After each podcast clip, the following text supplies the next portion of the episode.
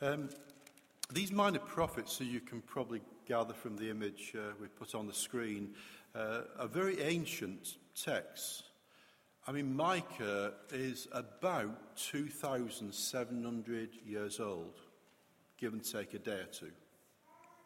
So it's a very old ancient text, and, and, and the question is probably worth asking uh, what relevance has it today? Wasn't actually Micah prophesying to particular people in a particular age, at a particular time, and at a particular moment? And, and why should we be even opening such an ancient text today? But some centuries later, um, the canons of Scripture were put together, and Christians believe that, that God's Word is, is God breathing His Spirit to us and is breathing, breathing a message to us. And, and I have to say, as uh, we go through these minor prophets, it's, it's quite amazing how relevant uh, God's Word is for us today, even though we live in a very different world, a very different society, in a very different age, and in a very different culture that, that there's, a, there's a, a major word in these minor prophets for us this morning. And I hope you'll find that um, in, in Micah. As you can see from the map on the screen, um, minor prophets uh, spoke to different nations. As some spoke to this land, which during this time was split into two. And some of the prophets that we've looked at speaks to the northern kingdom of Israel, and some to the southern kingdom of Judah. Micah is quite unique in that he speaks to both of those kingdoms. In the opening verse, he, he talks about him um, in speaking that the, the word of the Lord came to Micah of Moresheth, so we find out where he comes from. That you'll see this on the next slide. That's going to come up now in this opening verse of the first chapter. The word of the Lord came to Micah, which he saw concerning Samaria and Jerusalem. Well, Samaria is the area in the northern kingdom of Israel, the capital of which is Shechem, you may have seen on that map, and the, the southern kingdom of, um, of Judah, and its capital, of course, Jerusalem. And in verse 5, Micah tells us that his prophecy is for the sins of Israel but also tells us in the next verse that Samaria will be a heap in the open country. Both of these kingdoms were spiraling away from God. They were worshipping idol gods. They were, they were turning away from the God who gave them this land and gave them this, this people. And here in this prophet, there's a warning to God's people that God's judgment and God's wrath will come upon them if they don't turn back to Him. And so, even though, however, that these two peoples had turned their back onto God, um, God still loved them. You know, to think about the message the band gave, gave us this morning, God still loves us. Do, does God love us when we sin? Yeah, of course He does. God never stops loving, loving us. And God was still loving these people, and God still wanted to re-establish His relationship with them.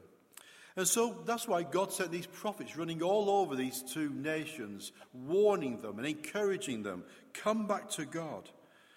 And, you know, generally speaking, that they, they, were, were, they were encouraged to, they were given a last chance, if you like, to come back to the God who still loved them. But in the end, and generally speaking, they didn't come back to God. And the judgment that God promised came upon both of these nations. The northern kingdom of Israel will eventually be invaded by the Assyrians, and the people uh, were exiled uh, into Assyria and to other parts and other countries. And uh, th- those people in the northern kingdom were scattered to such an extent that the 20, 10 tribes of, of the Jews in that northern kingdom were lost forever. They were never, ever re established. The southern kingdom was invaded by King Nebuchadnezzar and the Babylonians. The magnificent uh, Solomon's temple was completely razed to the ground. Jerusalem was destroyed. The walls of Jerusalem were destroyed.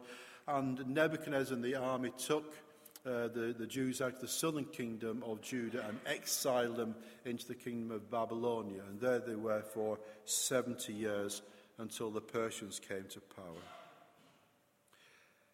Um, and not only did that happen, But the other thing that God says throughout these prophets is that if you don't listen to me, I'll stop talking to you. That was God's promise. I'm giving you these prophecies, I'm speaking to you, I'm encouraging you, I'm giving you these warnings, but if you don't listen to me, I won't speak to you any longer. And that too also came to pass. After the last prophet, Malachi, God ceased talking to deaf ears, and for four centuries there was no prophetical voice at all. Those four centuries, of course, would eventually be broken when John the Baptist appeared by the river Jordan. After me, says John, comes one more powerful than I, the straps of whose sandals I am not worthy to untie. I baptize you with water, but he, he is coming who will baptize you with the Holy Spirit. So, for four centuries, God closed his mouth and closed his judgment upon his people. The only solution to rebuild this broken relationship was for God to send a Saviour. Micah is um, actually a remarkable uh, prophecy, and it contains actually some of the most exact and specific prophecies regarding the coming of that Messiah, the coming of that Saviour. Um, firstly, um, he prophesies a time Uh, when prophecies will end and God will speak to his people no more. We read this in chapter 3 in verses 6 to 7. The sun, says Micah, will set for the prophets. The day will go dark for them. They will all cover their faces because there is no answer from God. But also in Micah is one of the most accurate and specific prophecies regarding the coming of Jesus. God says to the people through Micah, But you, Bethlehem Ephrathah, though you are small among the clans of Judah, out of you will come for me one whom will be the ruler over Israel, whose origins are from old and from ancient times. Therefore, Israel will be abandoned until the time when she who is in labor bears a son, and he will stand as a shepherd, and his flock in the, in the strength of the Lord and in the majesty of the name of the Lord his God. What a remarkable, accurate prophecy that the Messiah will come from this backwater place called Bethlehem that was hardly anything in those days, that out of this nothing of a community would arise the Messiah, the Savior of the world. He will be born as a son. You know, it's a verse that we hardly ever use uh, during the, the time of Advent, at Christmas, and in our carol services. But here in Micah is one of the most specific uh, prophecies of the coming of Christ.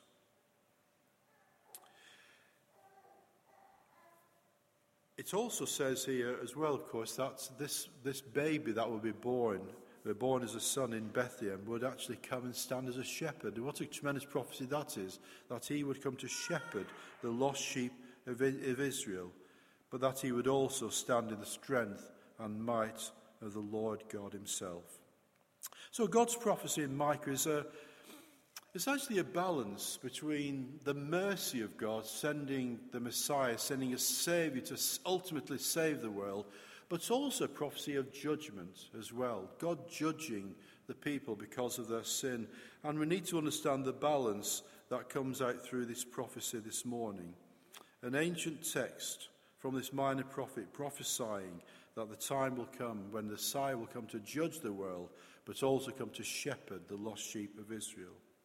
And in the ancient text of Micah is the gospel message that God judges, but also that God loves.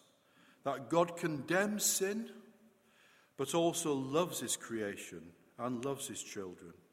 And this balancing message comes through these minor prophets, but nowhere, perhaps, does it come more brilliantly than through the gospel of Micah. Judgment and God's wrath will be evident but God is slow to anger, and he will also be a God who dispenses judgment and demonstrates his mercy and grace. And we need to keep that gospel message in balance today as well. Uh, next Sunday, actually, I'll be speaking about the next minor prophet, Nahum, and we're speaking more there, more about God's wrath and more about God's condemnation and more about God dealing with sin when we look at Nahum. But let me just uh, this morning briefly say that it is wronger for us as Christians today just to preach about a God who loves and a God who forgives. Because it's also true that our God does judge, and that our God does condemn sin. God will do something about injustice, He will act against our sinful acts. A popular statement I've often heard uh, many Christians say today is that God hates sin but loves the sinner.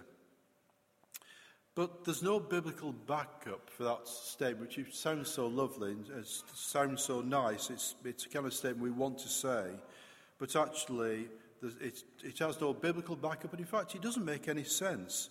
If God hates sin, how can he think differently about the one who dispenses that sin? Sin doesn't come out of nowhere. Sin happens through the acts and behavior of individual people who, in their actions, become sinners. That's what we said in our chorus early in this meeting. That uh, the, the Saviour comes for sinners such as you and such as me. And the prophets bear testimony to the fact that God does judge us and God does judge our sinful acts. That one day there will be a day called the Judgment Day when we will have to answer for our sins. As I say, it's not something we like to talk about. It's not the, pre- the, the favourite sermon of any preacher. And it's something we don't like to say through the megaphone in the open air, and that's not to judge uh, people like me and anyone else who speaks in the open air. We want to say to people, God loves you.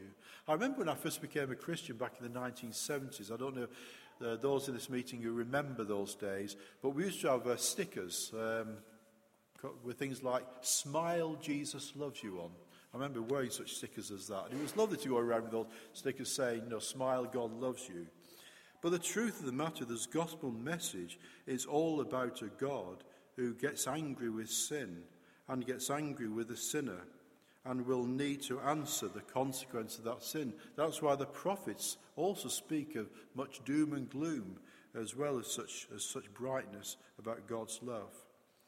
And Micah, like Isaiah before him, tells us that it is this sin that will separate us from our God. Here's what Micah says then they will cry out to the Lord, but he will not answer them. At that time he will hide his face from them because of the evil they have done. Micah brought this powerful message that although God is a mighty God, although he is a God of mercy, although he is a God of justice, he is also a God who condemns sin and, and the perpetrator of that sin. But Micah is not only a prophet who was a message bearer, Micah, like every good Christian today, doesn't just preach the word, but he lives out that word of God as well. And Micah, as a prophet of God, witnessed that even though he was a sinner, that the power of God could work through him. Here's what Micah has to say about himself. But as for me, I am filled with power, with the Spirit of the Lord with justice and might. And remember, these words came several hundred years before Pentecost, when God just uh, be, uh, God bestowed His Holy Spirit on all believers. These are the days when God's Spirit only came upon certain people and certain leaders and kings and prophets like Micah. But the day would come when the Spirit would come upon all people. And that word in that verse which says justice and might, that word, that Hebrew word used for might, could also be translated courage. Micah needed holy courage to speak this word of condemnation against God's people. God would need God's might and courage to stand up for God and to articulate this prophecy that God would give his condemnation and judgment upon these two nations. Remember what we read in the first book of this book. The word of the Lord came to Micah. This was God's word which this prophet had to dispense, and he did so through the mighty and powerful word that God came to Micah, who was given courage to deliver his message. It's not easy to be a Christian. It's not easy to be a leader of God's people. You sometimes get criticized and even condemned for the things that you say and the things that you have to do as a leader of God's people. But God filled Micah with his power. It's happened in just the way that the Apostle Peter stated several centuries later when Peter wrote, For prophecy never had its origin in the human will, but prophets, though human, spoke from God as they were carried along by the Holy Spirit. Isn't that a great phrase, isn't it? That these prophets were carried along by the, the Holy Spirit who gave these prophets such power. And through his great commission, you know, Jesus speaks to each one of us here this morning because Jesus sends each one of us out to proclaim the gospel message in our world that God is here today and we are to live for him today and we are to live with justice and mercy. And when we go out, we need to go out with the gospel message in the Spirit of God and the Spirit of His power, and to have the courage uh, to, to stand firm and to walk tall for Him, to be dare to be different as we go out in God's name. And whilst we're on the subject of Micah himself, there is something further that we should notice about this prophet, and that is this that Micah wept for the people. He wept for those people that he prophesied to. This is what we read in the first chapter. Because of this, says Micah, I will weep and wail. I will go about barefoot and naked. I will howl like a jackal and moan like an owl. Now, you'll be pleased to know I'm not going to say to you, you need to act like Micah. It would be pretty interesting if you did. It's quite graphic, isn't it? Quite, uh, quite in, a lot of detail there. But it does speak about how anguished Micah was. He, he, not only had this message to speak, but he lived this message. He, he felt the wrath of God upon these people, and he wept for them. He wept and he wailed for these people who was receiving God's condemnation. God's heart ached, and Micah's heart ached as a result. Again, many years later, the Apostle Paul wrote to the Romans that he has great sorrow and unceasing anguish in his heart. Romans chapter 9, verse 2. And of course, you will remember, no doubt, a time when Jesus looked out over the Mount of Olives, looked over the Kidron Valley, looked over to Jerusalem, and Jesus wept. Jesus' heart ached for the people of Jerusalem who turned against God. And in a few years' time, Jerusalem again would be razed to the ground. And it, it hurt Jesus' heart. He wept for these people.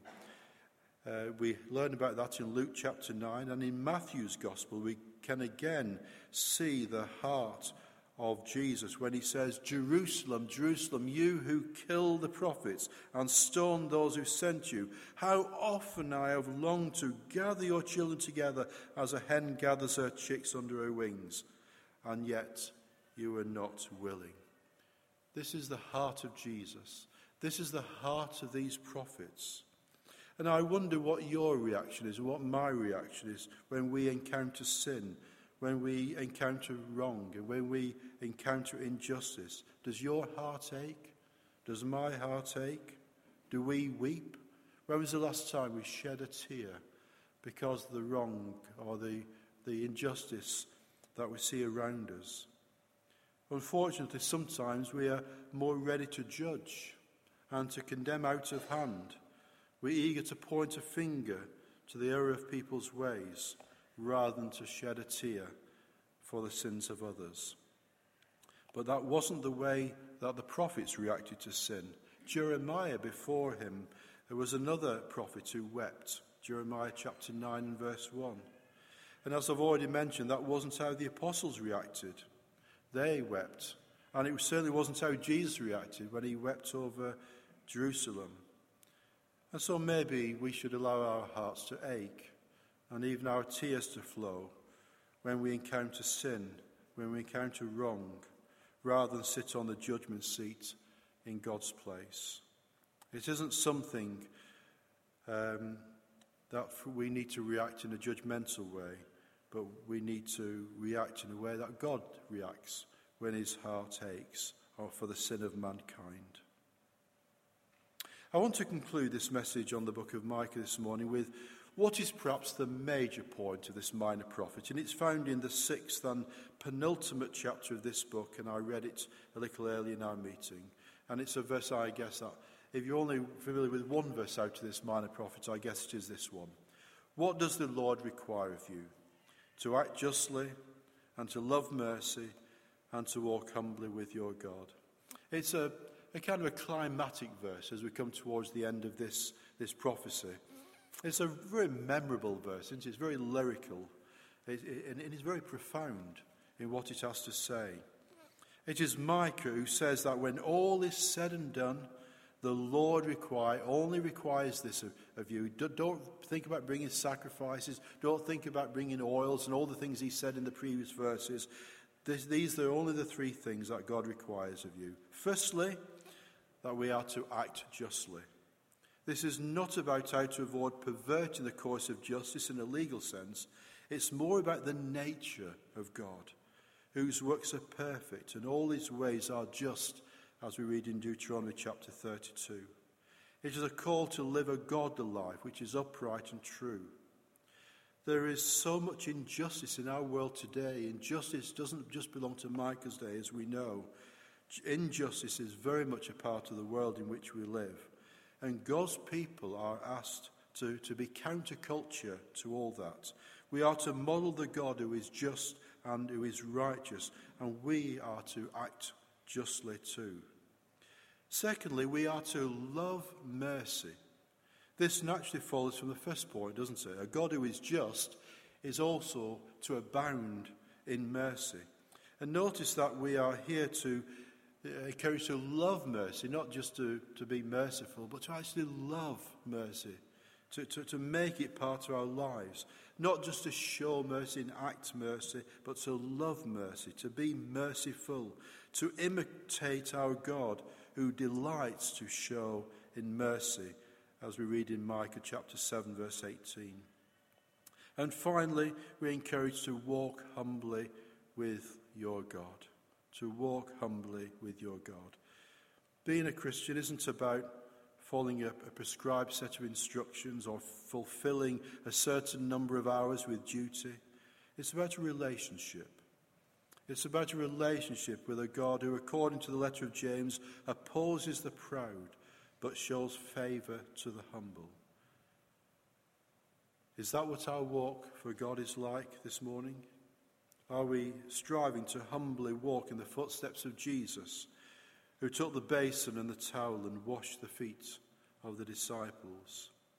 It's a wonderful verse, and I could easily conclude this message and study on the book of Micah with that major verse from this minor prophet. But I haven't quoted yet from the last chapter of Micah, so may I do that by just quoting one verse, and it's um, we find it right at the end of the book, and this is what it says in chapter 7, verse 18 Who is a God like you? who pardons sin and forgives the transgression of the remnant of his inheritance. You do not stay angry forever, but delight to show mercy. What a verse to end this book on.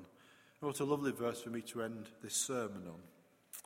Our God who does judge, our God who does condemn sin, and yes, does condemn the sinner too, our God who does uh, promise a judgment day, is a God who basically doesn't stay angry forever.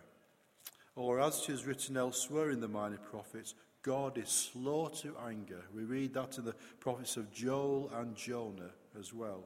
God is slow to. It's not the, the, the default place that God wants to be. He's not essentially a God of anger and a God of wrath. That is not the nature of God. The nature of God is love. The nature of God is mercy.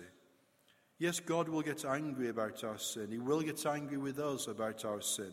But his nature is to love us and to have mercy upon us and to forgive us.